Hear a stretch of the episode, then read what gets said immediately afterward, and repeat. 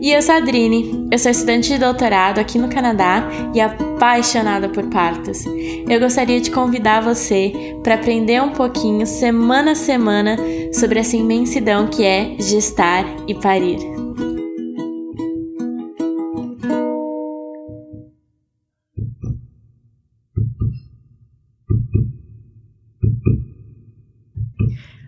Olá! Sejam muito bem-vindos, sejam muito bem-vindas a mais um episódio do 42 Semanas Podcast. Hoje eu tô recebendo uma convidada diretamente das terras do norte, a Camila Queiroz, ou veterinária Broad no Instagram, que é onde eu conheci ela, mora em Calgary, e ela vai falar pra gente como foi o parto dela aqui no Canadá, que foi um parto natural, se não me engano. É, seja muito bem-vinda, Camila. É, fala um pouquinho sobre você, sobre sua família e como foi entrar nesse mundo da maternidade. Bom dia, tudo bem? É um prazer enorme estar aqui. É, realmente foi um parto natural e eu estou muito feliz de estar aqui para compartilhar minha experiência. É, para começar, né, eu moro aqui em Calgary já faz cinco anos. Eu vim para cá fazer meu doutorado e eu terminei em dezembro do ano passado. E a gravidez em si, né, não foi planejada. Foi um presente do doutorado, assim, porque já não bastava eu estar escrevendo a tese e eu tinha que engravidar. E é, foi totalmente inesperado. É, eu vim para cá com meu marido em 2016. É, nós planejávamos ter filhos no futuro breve, mas não no, durante ou no final do meu doutorado. É, eu sou originalmente de Fortaleza e eu completei o doutorado é, em 2016, 2020 com cinco anos já de, de programa. E foi naquela coisa, né, de, de começo de pandemia e lockdown e incerteza e ninguém sabia de nada, né? Então, eu sou de uma família grande, né? Eu tenho duas irmãs e eu morava em Fortaleza com meu marido e a minha mãe. É, também ela não morava comigo, mas a gente é uma família muito unida.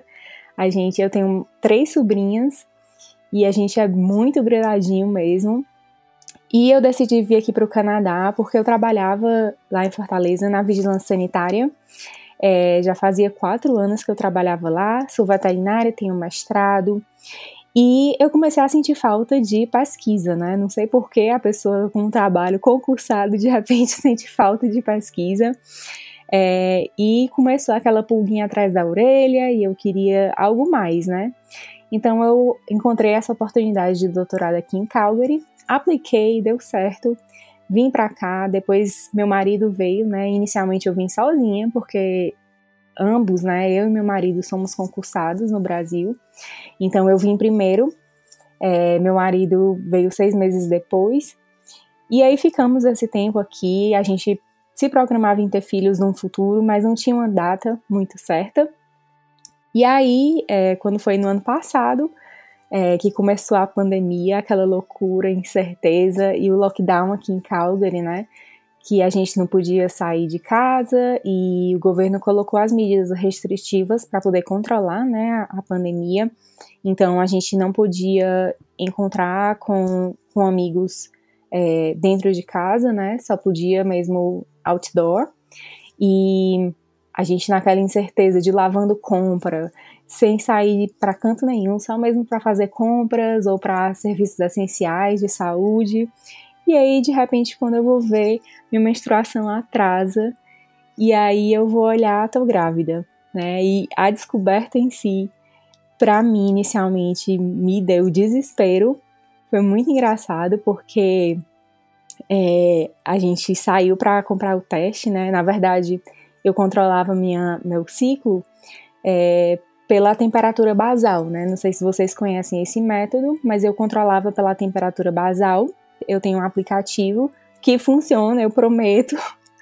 É, e você todo dia você mede a sua temperatura basal assim que você acorda e coloca nesse aplicativo e ele tem um algoritmo que calcula o seu ciclo. Então ele diz se você está fértil ou não. E funcionou por quatro anos, né? É, acontece que um belo dia, com a pandemia, eu estava confusa do, do, do, do tempo e eu olhei o mês errado. e no mês errado eu não estava fértil. Acontece que no mês certo, né, que a gente estava, eu estava fértil. E acabei que engravidei.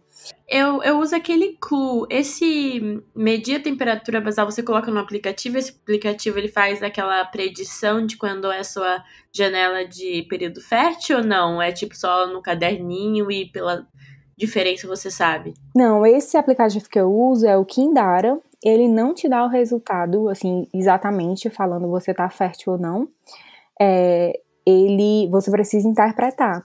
Mas eu fiquei assim quatro anos utilizando, então eu já, já ficou natural para mim interpretar, entendeu? Sim. É, você interpreta não só pela, pela temperatura basal, mas pelos outros sinais, né?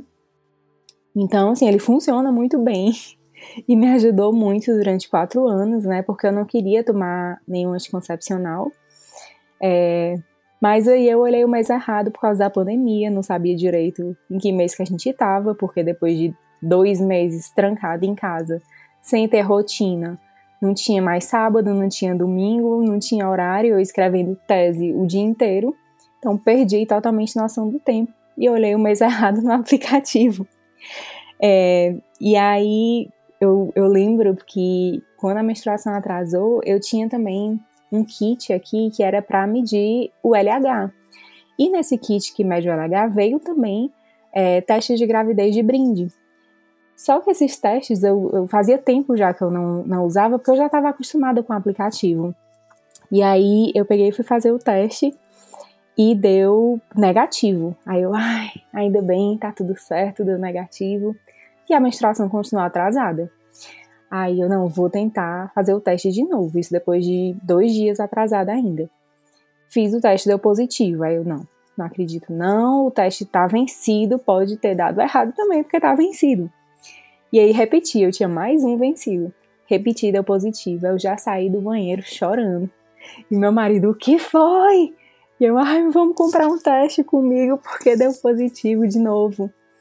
E aí a gente foi na farmácia aqui perto de casa e foi uma onda porque o meu chefe, ele mora bem pertinho de mim e bem pertinho da farmácia.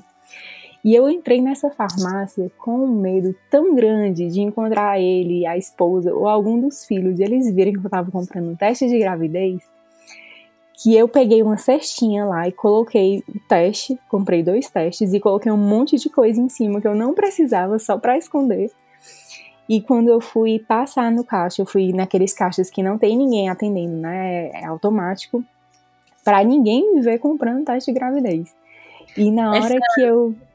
Essa é definição do nasce uma mãe, nasce uma culpa. Nasce um desespero, porque eu estava desesperada. E quando eu passei, passei as compras, paguei, quando eu fui saindo da farmácia, parecia que eu estava assim cometendo um crime.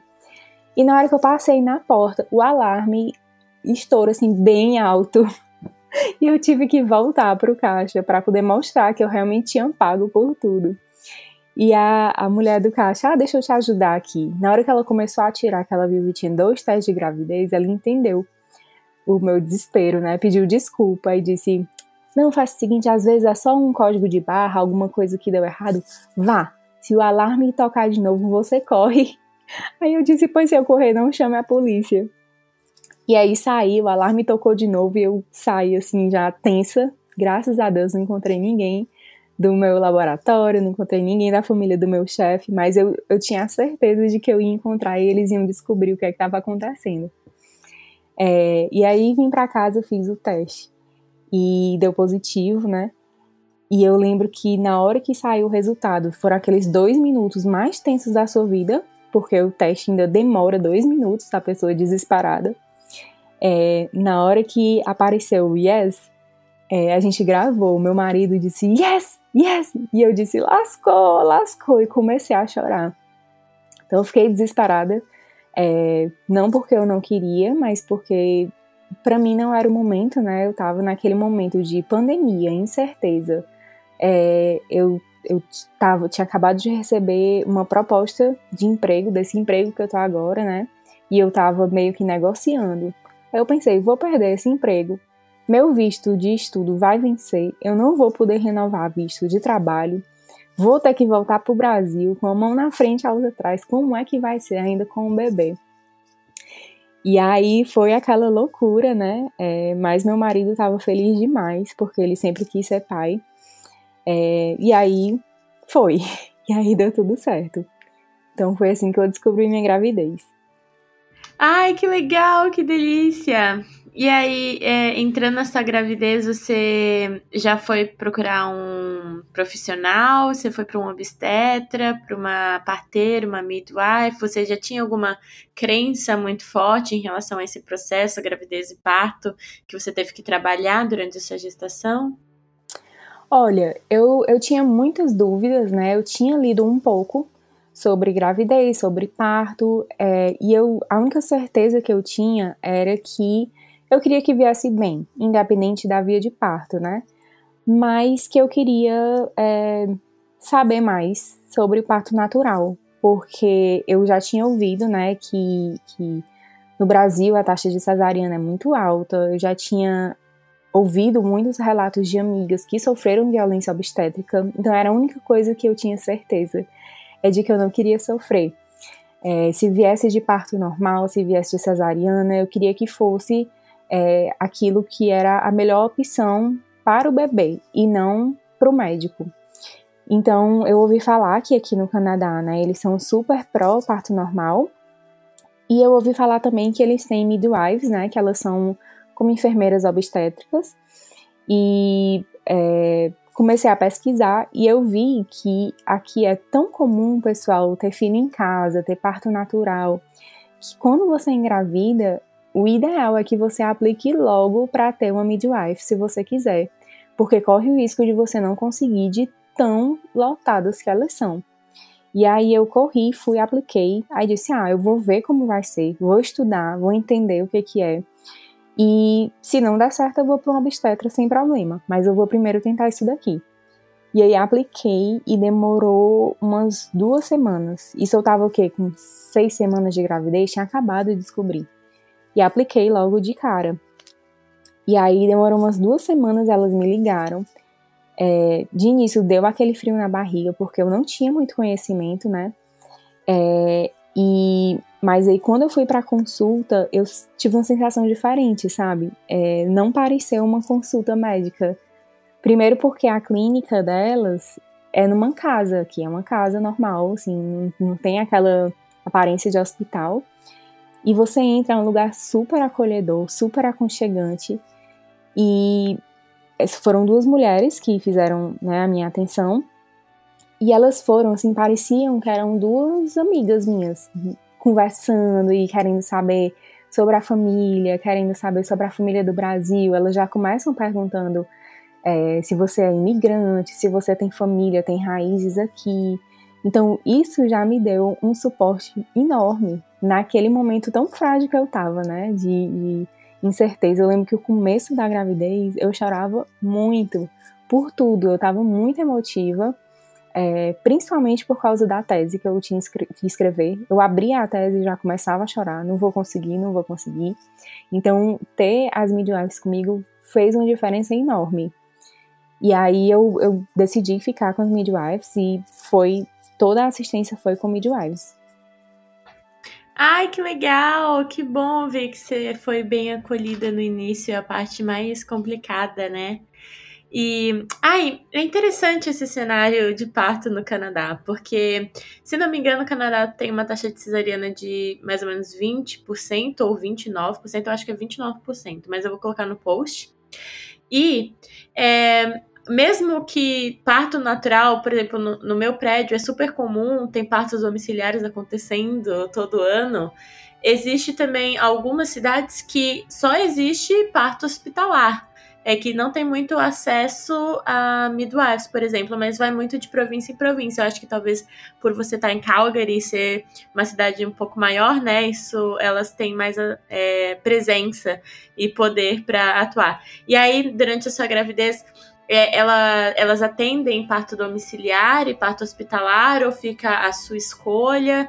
Como é que você foi se preparando para o parto? Como é que foi o decorrer dessa gestação? Isso é muito interessante, assim, porque quando a gente viu que o due date do bebê era em fevereiro, né? Fevereiro, para quem não sabe, aqui é o mês mais frio do ano, é o mês que mais neva. Eu só conseguia pensar como é que eu vou ter um bebê no menos 30, né, com muita neve lá fora. Eu ficava muito preocupada, com muito medo de, por exemplo, estar tá no caminho do hospital e, e, de repente ele querer nascer no caminho e pegar um, um engarrafamento. Eu tive vários pesadelos com isso. É, e eu lembro que eu conversei, eu trouxe isso para a midwife e ela falou: olha, a gente tem preparo para fazer o parto acontecer em qualquer cenário. Se você quiser ter ele em casa, se você quiser ter ele no hospital, se você quiser ter, tem as casas de parto, né, aqui, que são nada mais, nada menos que, é, aqui na verdade só tem uma, que é uma casa que ela é toda, é, ela é toda preparada, né, ela tem, tem os quartos é, como se fossem quartos de casa para ficar naquele ambiente acolhedor, mas eles têm todos os equipamentos que precisam e essa casa também fica pertinho do hospital que tem uma das melhores emergências aqui. Então, assim, caso você precisa ser transferida, não tem problema nenhum, né? Porque eles chamam a, ambulância, a ambulância que chega em menos de um minuto e já transferem a pessoa. Então, ela também me deu essa opção de ter nessa casa de parto.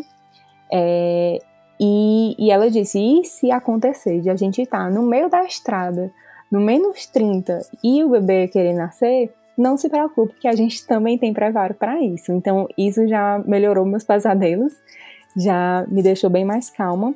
É, mas eu li muito durante a gestação, sabe? Assim, tem dois perfis no Instagram que eu seguia. É, o primeiro é da é, Bia Harris, que ela é obstetra no Rio de Janeiro. É, e o segundo é da doutora Ana Januzzi, que ela faz residência em obstetrícia no Rio de Janeiro também, então elas têm muita informação é, legal para quem está grávida, é, quem está com recém-nascido. Eu também li um livro que assim mudou toda a minha visão sobre parto, que é o da Ina May, que é o Guide to Childbirth. Eu tô lendo agora, eu tô lendo faz alguns meses, mas eu tá estou lendo. lendo eu cheguei quase no finalzinho que ela fala de todas as intervenções. Isso, eu comi esse livro, assim, com toda a força que eu tinha, em todos os horários livres que eu tinha, eu tava lendo esse livro. Então ele mudou totalmente a minha visão, porque eu não tinha nenhum background, né, em parto, em gravidez, porque eu não tinha planejado, né.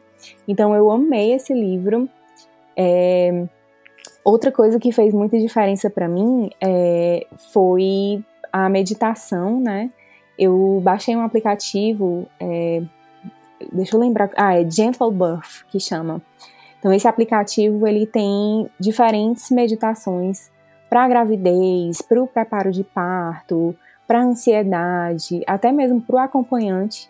É, e você, eu não sou muito adepta de meditação, não tenho muita paciência para meditar assim, mais do que 15 minutos já já deu para mim, mas eu me surpreendi durante a gravidez que eu meditava às vezes meia hora, porque eu estava tão tensa com todo o cenário de tese, defesa e a gravidez, que eu meditava meia hora tranquilo, assim, passava, sabe? E me ajudou muito, porque eles também ensinam é, algumas respirações, tanto para a gravidez em si, como para o parto. Então fez toda a diferença para mim. Então, é, para falar sobre assistência do Canadá, existem os obstetras, existem as casas de parto, e as casas de parto são legais porque. Ah, lembrei, era isso que eu queria falar. É, o legal das casas de parto, que a Camila mencionou, é que quem está atendendo na casa de parto são as parteiras ou enfermeiras obstétricas, é que a gente chama de midwives, e elas ficam on call, então sempre vai ter alguém lá. Então é 24 horas tem alguém para se chegar uma pessoa no meio da madrugada para ter um parto, é só entrar naquela casa vai ter alguém dando assistência lá e elas têm tudo necessário, né, para é, emergência. Elas não só conseguem fazer o pré-natal, como elas são é, first line responders, né, que eles dizem que é elas são emergencialistas, eu acho, que elas conseguem lidar com emergência, ressuscitação. E elas também são especialistas em parto fisiológico, parto natural, que a gente precisa respeitar esse, a fisiologia se a gente quiser que dê certo, né? E, e aí, como é que foi o finalzinho assim da sua gravidez? E se você quiser falar sobre é, rede de apoio, né? Que foi uma parte muito importante do seu planejamento do parto? Isso. É, só comentando aqui nas midwives, né? É, para quem não sabe, assim, muitas delas elas fazem enfermagem primeiro e depois elas cursam um curso de, de midwifery. É, algumas delas já fazem o curso de midwifery direto, que se eu não me engano são quatro anos. Então elas passam quatro anos só estudando sobre parto. É, e, e realmente, assim, a casa de parto ela é disponível 24 horas, mas aqui em Alberta você precisa meio que reservar para aquele período do seu parto, né? Assim, então você, ele é coberto, o serviço é coberto pelo, pelo plano de saúde daqui, né? Pelo SUS daqui. Porém, para usar a casa de parto, você paga uma taxinha de reserva, meio que para garantir que para aquela época do seu parto vai ter um quarto meio que garantido para você. Hum, não sabia.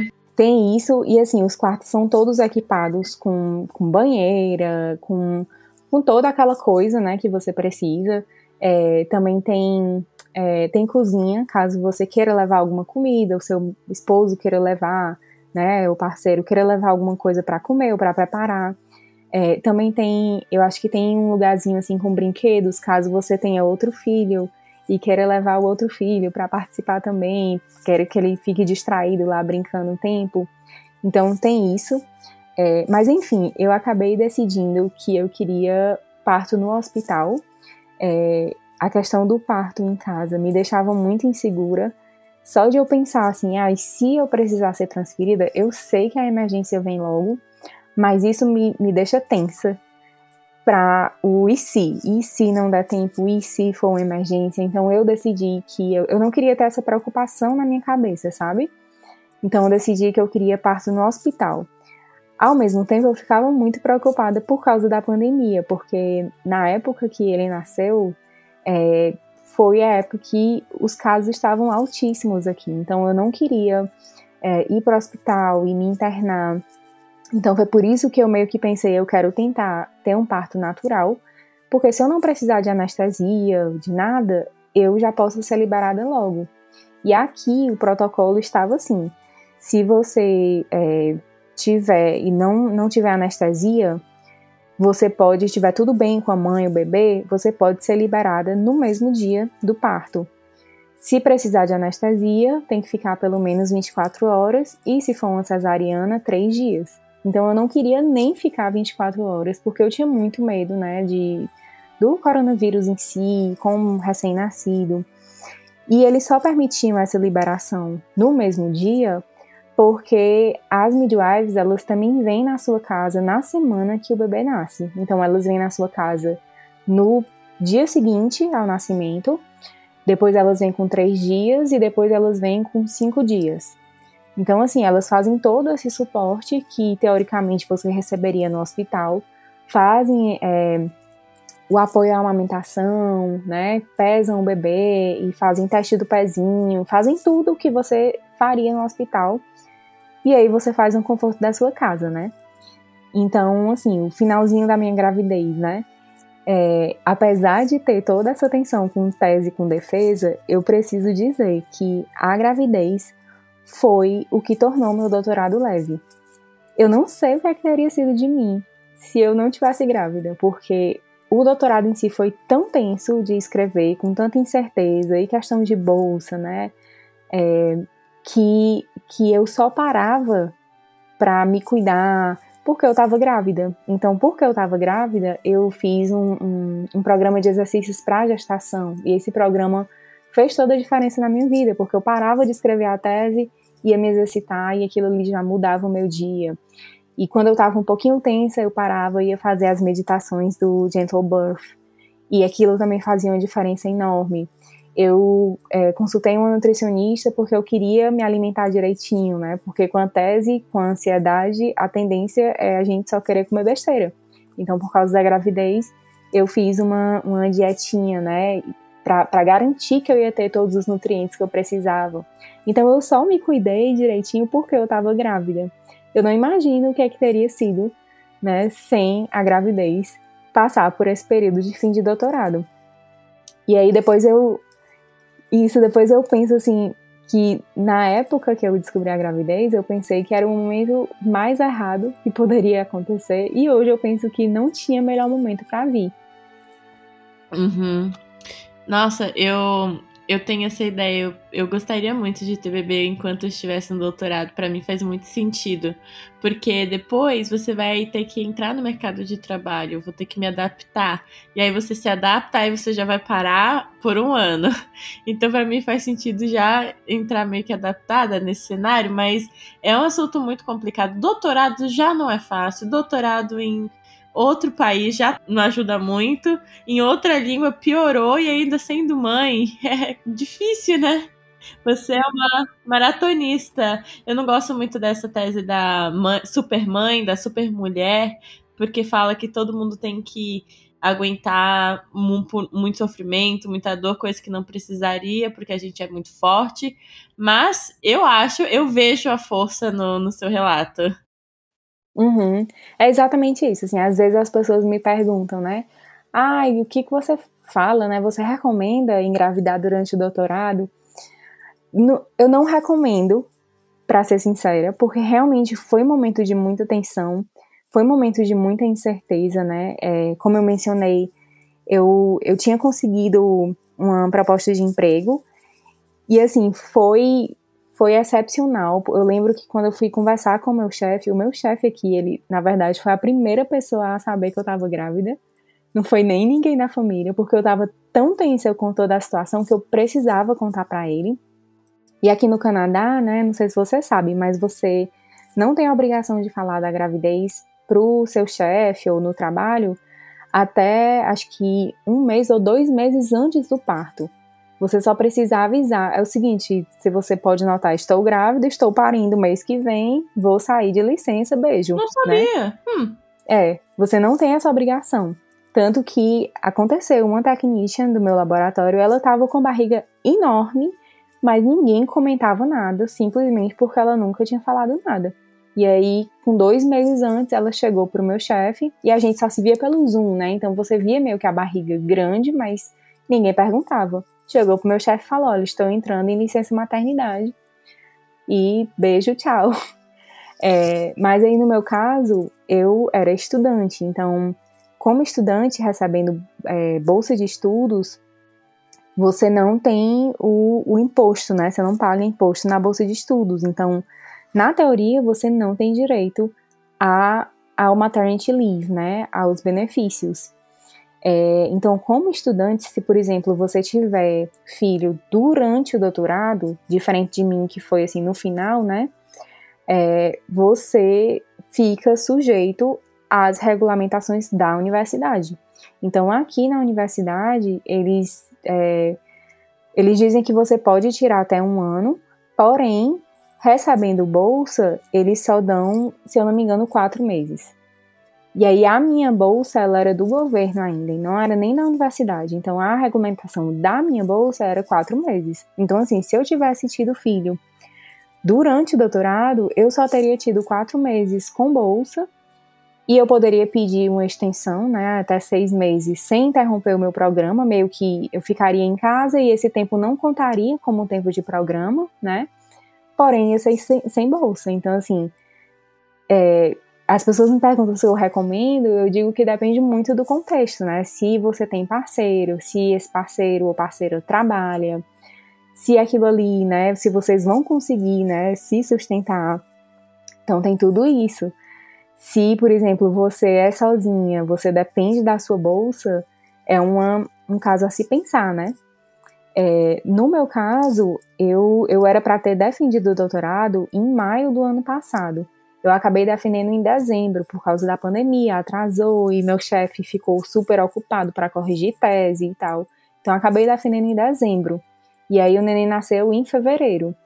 Então o que aconteceu foi que quando eu falei para ele da gravidez, né, foi um dia péssimo, porque a gente já estava discutindo por causa de uns resultados, né? Já estava discordando e tal. Então tava, a gente estava numa reunião super estressante. Quando foi terminar a reunião, eu disse: Deixa eu te falar, estou grávida. Falei assim, mesmo cuspindo a notícia para ele. E já disse, quase chorando, mas disse: vai ficar tudo bem, vai dar tudo certo, vou conseguir defender. Como se eu que tivesse que consolar ele, né? Mas graças a Deus a recepção dele foi muito boa, né? Ele foi muito acolhedor, é, tanto por ele ser uma boa pessoa, mas também aqui no Canadá. Isso é meio que regra, né? Você não pode, é, para uma mulher gestante, não ser acolhedor, você não pode é, ameaçar ou amedrontar aquela mulher por causa de emprego, né? Ou pelo programa de estudo que ela tá. É, mas ele foi muito receptivo e não só ele foi receptivo e me acolheu, como ele negociou com o, o programa de pós-doc que eu tinha sido aceita. Então ele disse: pode deixar que eu resolvo tudo. Então ele mesmo entrou em contato porque eu consegui um, um, um financiamento de pós-doc de uma outra universidade lá nas Bahamas. Eles iam meio que me pagar para eu continuar aqui, porque eles queriam parceria com a Universidade de Calgary. Então, meio que eu ia continuar sob a supervisão do meu chefe, mas trabalhando para essa outra universidade. Então, ele negociou tudo, né? Ele, ele conversou com eles e eles adiaram o início do meu programa para começar agora em agosto, ou seja, um ano depois, né? Então, assim, quem, quem numa situação normal faz isso, né? Eu não imagino isso acontecendo, por exemplo, no Brasil adiar o início de um emprego em um ano porque a mulher está grávida e quer ficar seis meses em casa. Ai, é complicado, né? Mesmo que tenham empregadores bons, pessoas gentis, o sistema não é muito bom para as mulheres e principalmente mulheres estudantes, imigrantes que não são residentes permanentes. Quatro meses não atende nem a, o mínimo de tempo de amamentação exclusiva que é guiado pela Organização Mundial de Saúde, que é de seis meses. Isso está em discordância, eles não estão priorizando isso. Por quê? Porque é uma questão monetária né? Infelizmente, isso não é prioridade a saúde da, da mãe e do bebê da gestante que vai fazer a próxima geração de pessoas no mundo, né? Exatamente. Agora sim, isso, os quatro meses é para quem é estudante, né? Depois eu fiquei pensando, quatro meses é pouco, mas só de pensar que isso é o que a maior parte das mulheres no Brasil tem, estando trabalhando, né? É um absurdo. Aqui, se você trabalha, né, você, é, se você tem 600 horas de, de trabalho, isso corresponde mais ou menos, se eu não me engano, a dois, três meses full time, né? Você tem direito a, aos benefícios, né? É, muita gente entende errado, né? Acha que, na verdade, é o empregador que está pagando isso, ou que é o governo que está pagando. Isso nada mais é que os nossos impostos, né? Que estão voltando pra gente de direito. Então, assim, não é que o governo é bonzinho e te dá dinheiro para você ficar em casa, né? Você pagou imposto para aquilo. Então, aqui a licença maternidade ela vai de seis meses até um ano e meio, né? Até 18 meses.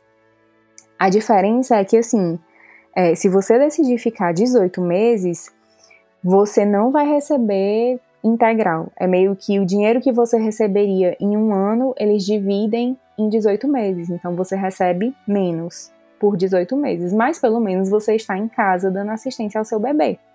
Então é a mulher que escolhe, é, escolhe quanto tempo quer ficar. Outra coisa maravilhosa daqui é que você pode dividir a licença com o parceiro. Então, vamos dizer que você quer ficar seis meses e o seu parceiro quer ficar mais seis meses em casa e você volta a trabalhar.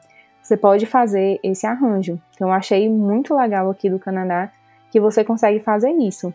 Assim, você tira um pouquinho essa carga de cima da mulher, né? E essa exigência de que é a mulher que tem que resolver tudo para o filho e o pai só trabalha, só sustenta a casa, entre uhum. aspas, né? E, e aí, como é que foi é, entrando em trabalho de parto e esse finalzinho da gestação? Alguém do Brasil veio para ficar com você? Eu acho que não, né? Por causa da pandemia, isso deve ter sido muito difícil. Isso. É, o finalzinho da gestação é, foi bem tranquilo, é, apesar de foi acompanhou né, a minha, minha tese, o fim da minha tese. Então, a tese em si era a parte estressante e a gravidez era a parte calma do meu dia. É, eu consegui defender em dezembro. É, e aí eu tive um mês, né, de janeiro, para eu me preparar, né, para eu ficar tranquila mentalmente. É, e também foi legal porque durante esse tempo eu consegui juntar dinheiro, justamente porque eu sabia que queria ficar seis meses em casa e eu não ia ter direito ao benefício do governo. Então eu consegui juntar o dinheiro que eu precisava para aqueles seis meses, até que eu começasse a trabalhar. Então isso já foi. É, já, já me acalmou, né? Já tirou a minha preocupação na relação financeira. É, e aí fiquei janeiro em casa só fazendo exercício, meditando, lendo, terminando de ajeitar as coisas do bebê. É, questão de enxoval também é outra coisa que o Canadá proporciona, né? Porque as coisas aqui são muito mais em conta do que no Brasil. Além do que você consegue comprar muita coisa usada, assim, em estado novo. Então, a gente gastou muito pouco com o enxoval dele. É, com a pandemia, o que aconteceu foi que o quarto que seria teoricamente do bebê, meu marido precisou usar, trouxe o laboratório dele para cá, porque meu marido faz mestrado aqui, então ele precisou trazer coisas do laboratório dele para continuar o projeto dele, então ocupou o outro quarto. E a gente decidiu que não ia montar quarto para o bebê, o bebê ia ficar no nosso quarto, porque inclusive essa é a recomendação, né? Tanto do Ministério da Saúde como dos outros órgãos de saúde que o bebê fique no quarto pelo menos os seis primeiros meses é, e de preferência até um ano, para reduzir os riscos de morte súbita, né? Então a gente decidiu que o bebê ia ficar aqui no quarto. Então eu passei esse mês meio que me preparando. É, e aí, é, engraçado porque o due date dele, né, a data prevista, era no dia do nascimento da minha primeira sobrinha. Então era um dia muito especial para mim, né? Eu queria muito que nascesse naquele dia. Tava todo mundo com essa expectativa, mas ele não veio. Foi exatamente no dia das 40 semanas. E aí, é, isso era, era um sábado. No domingo eu já tava, né? Eu não quero ninguém me cobrando. Eu avisei pra família: olha, não me mandem mensagem perguntando se nasceu, se nasceu, se vai nascer. Não quero ninguém me cobrando, porque isso adiciona muita ansiedade na mãe, né? Esse período de final de gestação é de muita ansiedade. Então eu disse para a família: não quero ninguém me cobrando, mandando mensagem. Para os amigos eu já estava, assim, só os amigos mais próximos sabiam qual era a data prevista. Para os demais eu já estava dizendo, ah, é, até o final do mês, até o final do mês. Não estava nem dizendo quando era mesmo a data. É, e a gente queria muito ter trazido a minha mãe para cá, que na verdade ela está aqui hoje com a gente, mas por causa da pandemia as fronteiras fecharam e eles só estavam deixando entrar realmente quem vinha para estudo ou trabalho ou quem era familiar de canadense que tivesse uma justificativa muito importante para é, para estar aqui. Eu ainda tentei, apliquei, né? É, coloquei uma carta da midwife, falei, ah, meu filho é canadense é, e eu preciso do suporte da, da avó dele e tudo, mas não colou. Eles não compraram, não autorizaram a entrada dela. Então foi só a gente mesmo. É, vou contar como é que foi assim o trabalho de parto em si. Foi até engraçado porque é, a data prevista era o sábado, né? No domingo eu acordei assim com a corda toda, acordei cedinho de manhã, querendo um café da manhã bem caprichado. meu marido já preparou o café da manhã do jeito que eu gosto. E eu liguei aqui um, um axé e comecei a dançar. Eu tava com muita energia comecei a dançar axé no meio da sala. E eu digo para as pessoas: se você quer que o menino nasça, dança aquela vem neném, porque vem. e eu tenho um vídeo dançando essa vem neném, vem neném. E eu é, dancei a manhã quase toda, que eu fiquei super cansada de tanto que eu dancei.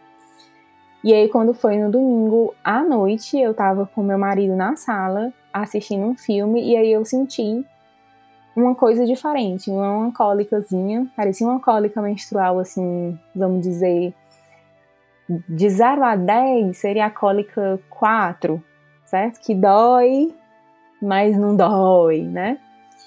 E aí eu já vinha sentindo os, os pródromos, né? E, a, e as contrações de, de treinamento já fazia um tempo.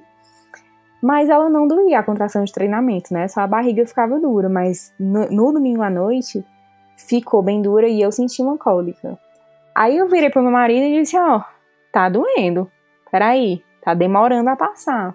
Se for só isso daqui, tá tranquilo. Eu ainda snowbay, né? Se for só essa dorzinha aqui, eu consigo. E aí, meu marido, olha, não menospreza. E aí tá certo. É, eu fiquei sentindo essa dorzinha, acho que demorou assim uns 30 segundos. E eu vim sentir ela de novo depois de uma hora. Então ficou nessa. Mas eu não sabia que aquilo era o início do trabalho de parto. É, e aí eu liberei um pouquinho de tampão naquela noite. É, eu já vinha liberando um pouquinho de tampão também, mas dessa vez veio o tampão com um pouquinho de sangue e aí eu achei que estava diferente. E aí, normal, fui pra cama e acordei uns 5 da manhã com a dor. Aí, oh, essa dor me acordou. E aí eu tanto tava com a dor, como tava também me sentindo enjoada. E aí a midwife tinha passado um, um remédio, caso eu sentisse enjoo. É, e aí eu falei pro meu marido, ó, oh, eu tô sentindo dor e tô com enjoo. Será que a gente liga pra midwife? E ela tinha, né, um, um, umas instruções pro fim da gravidez dizendo assim, se você começar a sentir é, contração, se você, se a bolsa estourar, se for tipo de madrugada, não liga. Por quê? Porque você precisa descansar. Provavelmente o parto não vai acontecer de imediato, né? E a gente também, midwife, precisa descansar para estar disposta para o parto. Então não liga se a bolsa estourou ou se você está sentindo contração de um em uma hora, porque o parto não vai acontecer de imediato. A não ser que você tenha dúvida, que você esteja desesperada, aí sim, pode ligar. Então a gente seguiu essa regra, né? Eu dormi, não liguei, de manhã acordei quando também não liguei, porque ainda estava assim de uma em uma hora. É, mas eu não tinha entendido ainda que aquilo era o trabalho de parto, porque para mim não era forte o suficiente. Tava ali, sei lá, cólica nível 6, 7, não era a minha pior cólica menstrual ainda, sabe? É, e aí meu marido falou: ah, pode ser que não seja, Vamos fazer assim, vamos encher a banheira, você entra e se melhorar, a gente fica tranquilo. E aí fui para a banheira, tomei o remédio para enjoo e comecei a ficar com muito sono, porque o remédio depois que eu fui ver dá sono. E eu fiquei muito chateada porque eu queria, durante a dor, poder fazer os exercícios de respiração que eu tinha aprendido e eu não conseguia porque eu estava caindo de sono. E aí eu, eu fiquei aquela manhã ali também super falando com as pessoas. Eu lembro que eu falei com a minha mãe, minha mãe, e aí? Eu, não, tudo bem, só com as cólicasinhas aqui e tal. Falando com os amigos, mas eu acho que eu já tava, assim, na Partolândia, né? Falando com o pessoal, mas eu nem lembro direito o que, é que eu falei. É, e eu não avisei para ninguém. Só que aí quando foi de tarde, aí o negócio piorou, né? Eu, eu tava com muita fome, mas eu também não conseguia comer por causa do enjoo. Eu lembro que meu marido cortou uma maçã e eu comi a maçã. E aí à tarde, quando foi assim, uma e meia da tarde, foi que realmente começou a vir de 15 em 15 minutos. E aí já vinha mais forte, sabe? E aí quando vinha eu fazia os exercícios de respiração que eu tinha aprendido e fazia muita diferença, ajudava muito. É, e aí foi quando eu liguei pra midwife. Aí eu liguei para ela, aí falei, olha, eu tô sentindo já de 15 em 15 minutos, e ela disse: É, provavelmente ainda vai demorar algumas horas, nós não vamos agora para aí. Quando começar a, a ficar de 5 em 5, aí você liga. E elas têm uma, uma, umas instruções bem claras para quando ligar para elas, sabe? E aí eu lembro que eu fiquei à tarde, quando foi assim, umas três da tarde, tava uma dor insuportável. E aí eu já liguei para elas e elas querem que a mulher fale, porque elas querem, elas pela voz da mulher, elas conseguem meio que entender em que passo tá o trabalho de parto. Então eu lembro que eu já falei, eu parecia que estava assim alcoolizada, porque eu já falava e imagina assim, você tá sentindo dor na Partolândia e ter que falar inglês. E, e, o meu marido não podia intervir, elas queriam ouvir a minha voz, né? Ele até falou e tudo, mas elas pediram para ouvir a minha voz no Viva Voz. E aí eu lembro que eu falei, ó, tá, tá insuportável, tá doendo muito. Ainda cheguei a vomitar. É, E aí elas falaram: tá certo, olha, é, se tá de 15 em 15 minutos, não, não é provável que você esteja em trabalho de parto ativo. Mas se você precisa, a gente vai para aí. A gente deve demorar, a gente está terminando aqui uma assistência, deve demorar cerca de duas horas.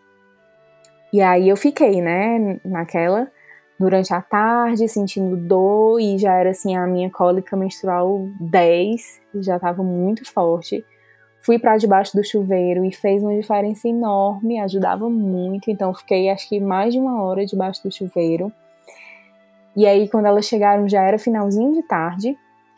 E aí é, elas foram ver, né, como é que estava a dilatação e eu já estava oito então, assim, de, do momento que começou, que eu tava de 15 em 15 minutos sendo contração, até o momento que elas chegaram, já foi muito rápido. Já tava, assim, de, de 5 em 5 minutos, 4 em 4 e às vezes de 1 em 1 minuto. Você chegou na transição, uau! Foi. Elas chegaram, eu já estava na transição. E, assim, é engraçado que eu tinha estudado tanto fases de parto e tudo para poder saber o que que me esperava, que eu lembro que quando elas chegaram, né, que elas viram a dilatação, eu falei assim, ó, é o seguinte, se for piorado, eu quero anestesia, porque eu não vou aguentar não.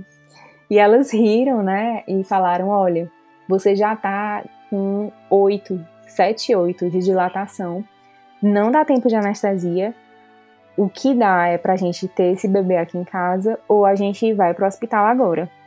E eu lembro que eu fiquei na dúvida, eu olhei pro meu marido e disse, aí?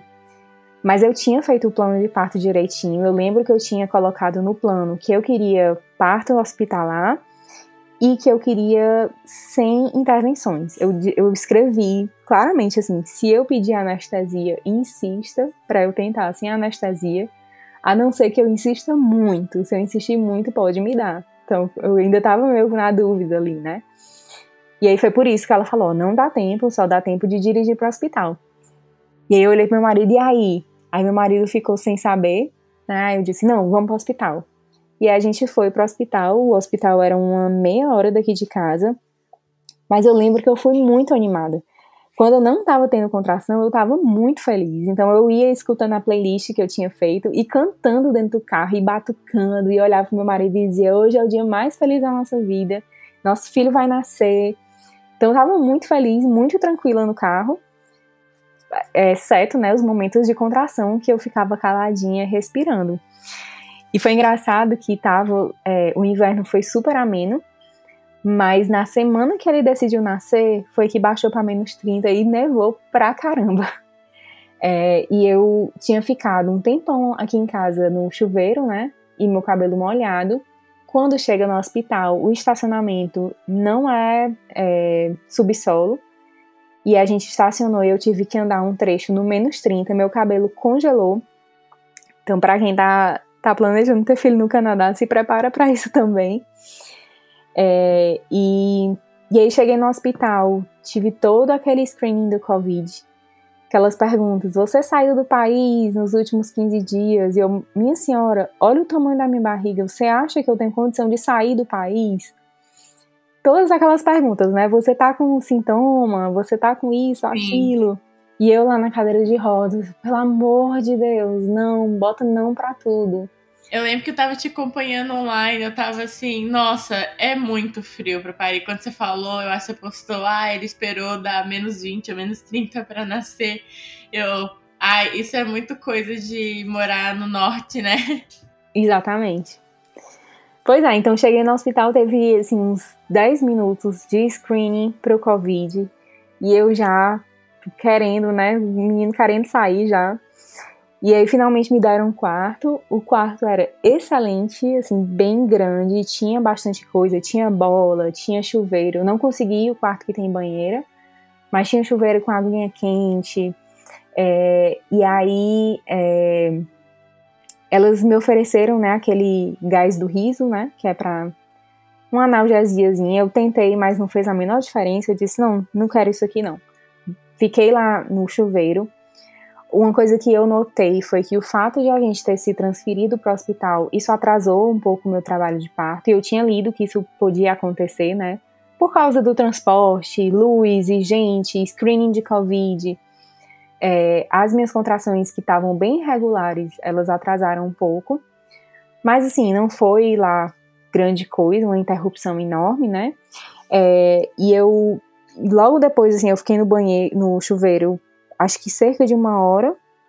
A gente chegou no hospital, eu acho que eram umas seis e meia, sete da noite. É, fiquei no chuveiro cerca de uma hora e depois eu, eu fui pro quarto e fiquei meio que tentando encontrar o melhor canto, a melhor posição, e elas me deixaram super à vontade. É, ficavam assim conversando com meu marido, um ambiente super descontraído, sabe? Bem aconchegante mesmo, parecia que eu estava em casa. É, e, e, o fato de ser midwife, né? Eu tive duas midwives e fecha a porta do, do hospital, ninguém entra, a, a, porta do quarto, né? Ninguém entra, então não tem interrupção. É, e aí ele nasceu nove da noite. Então, duas horas depois que a gente chegou no hospital, ele já nasceu. É, eu não achei posição boa para mim. Eu acabei indo para a maca mesmo e fiquei deitada. É, apesar de que eu tinha lido que essa não era a melhor posição, anatomicamente falando, mas foi o que ficou mais confortável, porque eu já estava cansada, sabe? Então queria repousar. É, e aí foram duas horas. Você chegou aos 10 centímetros, aí você começou naturalmente a sentir vontade de fazer o puxo, de empurrar? Não, na verdade não. Assim, eu lembro que eu saí do chuveiro e fiquei aquela, aquele tempo ali, né, no quarto. E aí, quando eu não estava conseguindo posição, decidi que eu ia deitar na maca, elas foram olhar e disseram que eu já estava com 10, só que a minha bolsa não estourou. E eu não senti a vontade do push. É, e aí elas disseram, pronto, pois a gente vai te guiar. Aí falaram, olha, é, você, gente, ninguém está com pressa, tá todo mundo tranquilo. Se você quiser esperar sua bolsa estourar, você pode esperar. Se você quiser, a gente pode estourar. E eu já tava ali querendo terminar, eu disse estoura. É, então, assim, elas perguntaram, apesar de ter sido uma intervenção, elas perguntaram se eu queria, né? E também me tranquilizaram que ninguém estava apressado. E aí, quando elas estouraram, eu senti as contrações ficando mais fortes e ficando mais frequentes. Mas eu não senti. É, o pessoal diz que você tem vontade de fazer cocô, que você tem vontade de empurrar, mas eu não senti essa vontade. É, depois é que ficou mais. Eu, eu sentia quando a contração vinha, eu sentia uma vontade de apertar mais, mas não foi tão claro como eu li que poderia ser, né? É, mas não demorou muito, eu acho que é, até bol da, da bolsa estourar até realmente ele nascer, deve ter tido uns cinco contrações, mais ou menos. É, e aí elas diziam, né, para quando viesse, eu, eu empurrasse, né, com, com a maior força que eu pudesse é, e concentrasse a força lá embaixo, né, ao invés de gritar, porque tem muita mulher que grita, mas aí tem a questão da garganta. Não sei se você já leu no livro da Ina May, né, que ela fala que a garganta tem muita ligação, uhum. né, que assim, que se você perde tempo gritando, você tá gastando um pouco da sua energia, né, que o ideal é que você é, bote sua concentração né, na força que você está fazendo lá embaixo. Então, eu tentei fazer isso. Então, não foi aquele parto de novela, da mulher gritando, não, não teve isso. É, Ana, tava... Ana May, ela incentiva as clientes a fazerem igual, ela fala literalmente como uma vaca, para fazer mu, é low, é low sounds, sons bem baixos, sons que fazem você vibrar.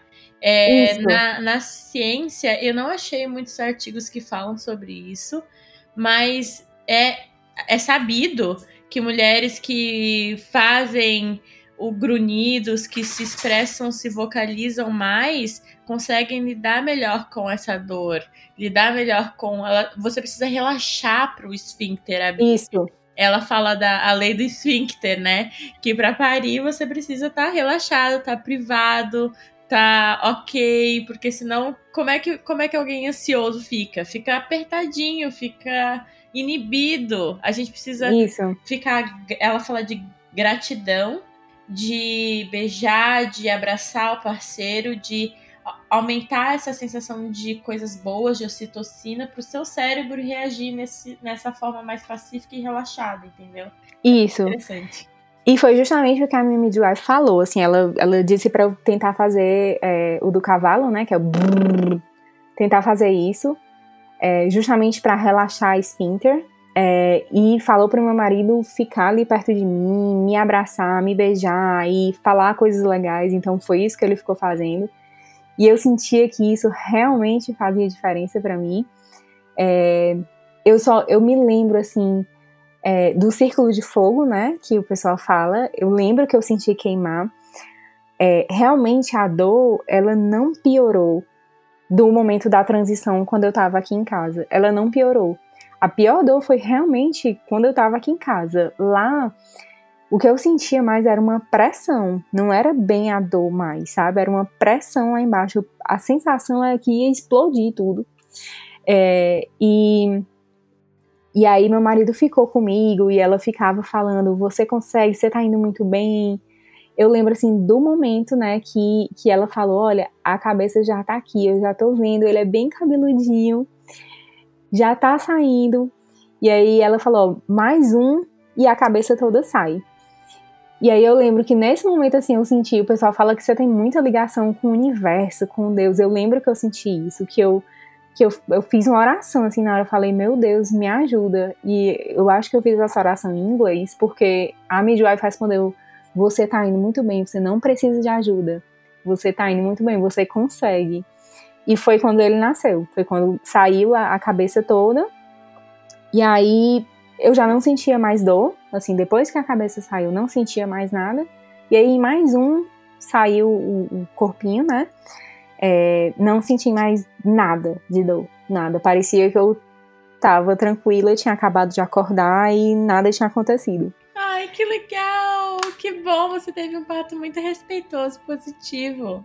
Foi, foi muito bom, assim, foi uma experiência maravilhosa, assim, hoje eu lembro com muito carinho.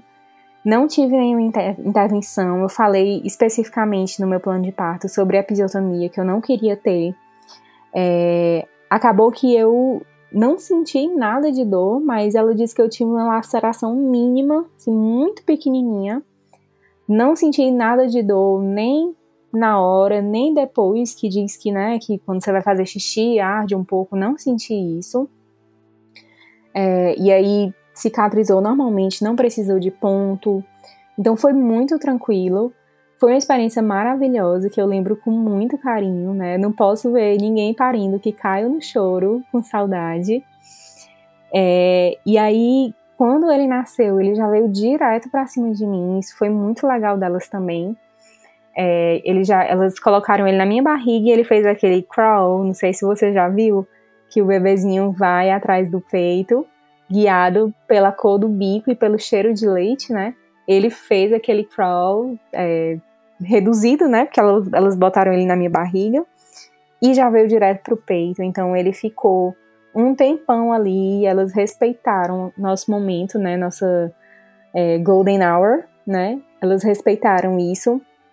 Depois que, que precisou, né, examiná-lo e, e também que a placenta foi nascer, é, elas examinaram ele do meu lado, então botaram lá tudo que precisavam do meu lado e eu fiquei olhando para ele Assim, não teve nada de levar o bebê para um lugar que eu não sei, é, não teve nada de bebê morrendo de chorar e eles fazendo procedimentos, então foi tudo muito respeitoso. É, e depois veio a placenta, né? A placenta doeu um pouco. É, eu, eu, senti meio que como se fosse outra contração, mas não foi nada desesperador de dor, depois do que eu já tinha sentido. É, e ele veio para cima de mim, a gente ficou tranquila um tempão. É, até que elas viram que eu estava bem, eu consegui ir no banheiro, fiz xixi, e aí viram que estava tudo ok e liberaram a gente. Então, 11 da noite, a gente já estava no carro, dirigindo para cá. Uma coisa interessante é que aqui no Canadá, eles não deixam você sair do hospital se você não tiver o bebê conforto. Então, você Nasceu umas 9, 11 horas da noite, a gente já estava dirigindo para casa. Então foi incrível, assim, como foi rápido, como a evolução foi tranquila. Isso foi engraçado porque quando a gente estacionou no hospital e eu estava em trabalho de parto, meu marido ficou tentando tirar o bebê conforto do carro e não conseguia, não, não sabia onde é que estava o botão. E eu lembro que ele falou: Eu não tô conseguindo tirar. E eu disse: Tira depois, tira depois, porque eu vou parir. E aí ele deixou o bebê conforto no carro. Depois que o bebê nasceu e tava tudo ok, ele voltou no carro para tirar. Só que o carro tava no menos 30, né? Então, obviamente, o bebê conforto tava muito gelado. Então a gente teve que esperar até que ele ficasse bom para poder colocar o bebê. E a gente também tinha tipo uma coberta é, para poder aquecer o bebê conforto, né, para ele ficar. Então essa foi uma parte engraçada também do parto. Parto no Canadá na neve. Ai, que legal! Que bom ouvir esse relato positivo. E você tem mais alguma recomendação para ouvinte gestante que está te, te ouvindo agora e querendo ter um parto positivo, natural igual você? Tenho demais. É, eu recomendo estudar muito, né? Se possível, ler esse livro da Ina May, acompanhar esses perfis que eu mencionei e estudar muito. Durante a gestação, eu também fiz um curso com uma consultora de amamentação aí de Toronto. E esse curso ele era não só sobre amamentação, mas sobre o parto, sobre o puerpério no exterior, né? Então, para quem não mora no Brasil, né, é muito interessante que você procure ler, se possível fazer curso sobre isso, porque é, esse curso ele ajudou a mim e meu marido a gente a se preparar, a saber os papéis que cada um iria desempenhar, né, nos primeiros dias, e deixou é, o contexto mais tranquilo, porque já é muito estressante. Você tá com um bebezinho, fica mais estressante ainda. Você tá fora do seu país, é, sem sua família por perto, né, sem a rede de apoio. É, e o que eu queria falar muito sobre rede de apoio é assim, apesar da gente não estar tá com a nossa família direta aqui, os nossos amigos fizeram um papel essencial aqui, sabe? A gente estava na pandemia, em lockdown, ninguém podia ir na casa de ninguém, né? Aqui ficou proibido, tinha multa, inclusive, de 20 mil dólares se você fosse denunciado por estar na casa de alguém. É, mas por causa do, do nascimento, você poderia receber midwife em casa, né, profissionais de saúde para assistência, e você também poderia receber pessoas para lhe ajudar com o bebê. Então, isso isentava de qualquer multa é, para serviços, né, serviços de saúde. Então, a gente teve as midwives aqui na primeira semana, foi essencial, foi maravilhoso, assim, quando elas vinham, não parecia um médico, um profissional de saúde, né, parecia, assim, minha tia, que vinha, sentava aqui na cama e conversava, sabe? Mostrava foto do cachorro e falava de outras coisas. Então, aquilo é, diminuía muito a pressão do ambiente, né?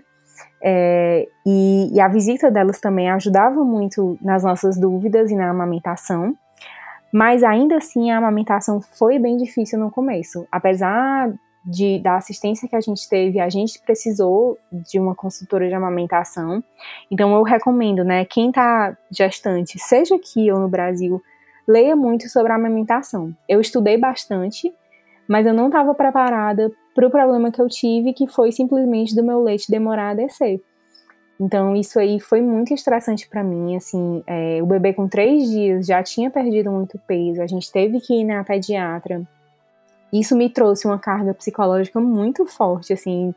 Eu me questionei se eu era uma boa mãe, porque eu não tinha leite, sabe? Assim, então, é, se eu não tivesse tido uma consultora de amamentação para dizer isso acontece, para intervir, para dizer, é, para vir com um plano, né, de ação, é, eu não sei o que teria sido. Eu acho que eu teria desistido de amamentar já no início. É, os três primeiros meses com o bebê foram os mais difíceis não pelo bebê, mas por a gente não, não saber, né, se o que ele, o que estava acontecendo com ele, tanto em relação a sono como de amamentação, se era o normal e esperado. É, então foi o mais difícil para a gente, psicologicamente falando e fisicamente pela questão da exaustão.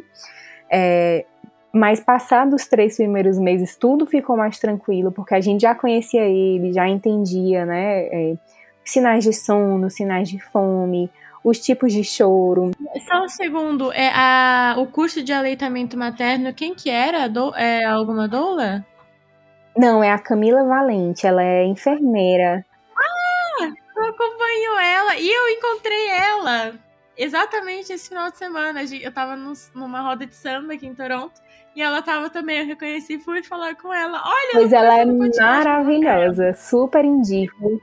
Ela que tem bom. um curso ótimo é, que ela faz, é, ela fez online, né, pelo Zoom, então assim, acaba que forma uma rede de apoio ali de outras grávidas e parceiros, né? E, e ainda tive consulta com ela depois que nasceu e foi essencial para esse meu início. E ela é uma pessoa maravilhosa, assim, super good vibes, é, maravilhosa, assim, super indico. É, e aí, é, a gente também, o que, que a gente fez para se preparar, isso também foi dica da Camila, né? Foi cozinhar e congelar. Então, isso foi essencial. Eu sei que tem muita amiga minha que engravida e não pensa nisso, mas a gente congelou, assim, comida para uns dois meses. E olha como era bom a gente está naquela exaustão e o bebê às vezes que não dormiu à noite. E a gente tinha uma comidinha boa, caseira, que a gente tinha preparado, só esquentar, sabe? Ao invés de ter que ficar pedindo ou ter que ficar improvisando. É, e outra coisa foram os nossos amigos aqui, assim, eu preciso falar que eles foram essenciais. É, eu tive amigo que veio fazer faxina, tive amiga que veio e cozinhou para mais dois meses, quando a comida, né, que a gente tinha cozinhado acabou veio e cozinhou para mais dois meses. E veio uma amiga que deixou o almoço, e outra deixou o jantar, e veio uma amiga segurar o bebê para a gente poder dormir. Então, assim, apesar da gente não ter a nossa família pra gente aqui, a gente teve uma assistência maravilhosa dos nossos amigos. Eu não sei como é que a gente teria passado sem eles, sinceramente. Então, foi, foi essencial. Então, eu sempre indico, assim, às vezes o pessoal no Instagram fala comigo, né, sobre engravidar fora do Brasil e tudo. É importante que você tenha a rede de apoio independente de quem seja, se for sua mãe, suas irmãs, família, ou pelo menos alguns amigos que possam te ajudar e que você possa ser sincero para dizer o que, é que você está precisando. Às vezes, assim, tinha gente que batia aqui na, na, na, porta, eu nem chamava, mas batia porque tinha trazido almoço, porque tinha feito feijão a mais e, e trouxe pra gente. Então isso foi muito importante. Obrigada, Camila, por ter vindo aqui no 42 Semanas. Adorei o seu relato. Eu acho que vai ficar muito informativo para quem está ouvindo, para quem está passando pela mesma fase que você acabou de passar. E boa sorte com o seu neném e com o seu postdoc. E se você não tiver mais nada para falar, é, fica aqui meu agradecimento e tchau! Tchauzinho, muito obrigada pela oportunidade. Foi ótimo participar. E eu queria dizer, né, para quem tá grávida aqui no Canadá ou fora do Brasil, que vai dar tudo certo, vai ficar tudo bem. Meu neném hoje, o Antônio, tá com sete meses. Eu voltei a trabalhar, né? Comecei a trabalhar mês, mês passado. E tá tudo indo muito bem. Aos poucos, né? A gente vai voltando. É, e é isso aí, um abraço e muito obrigada pela oportunidade. Beijão!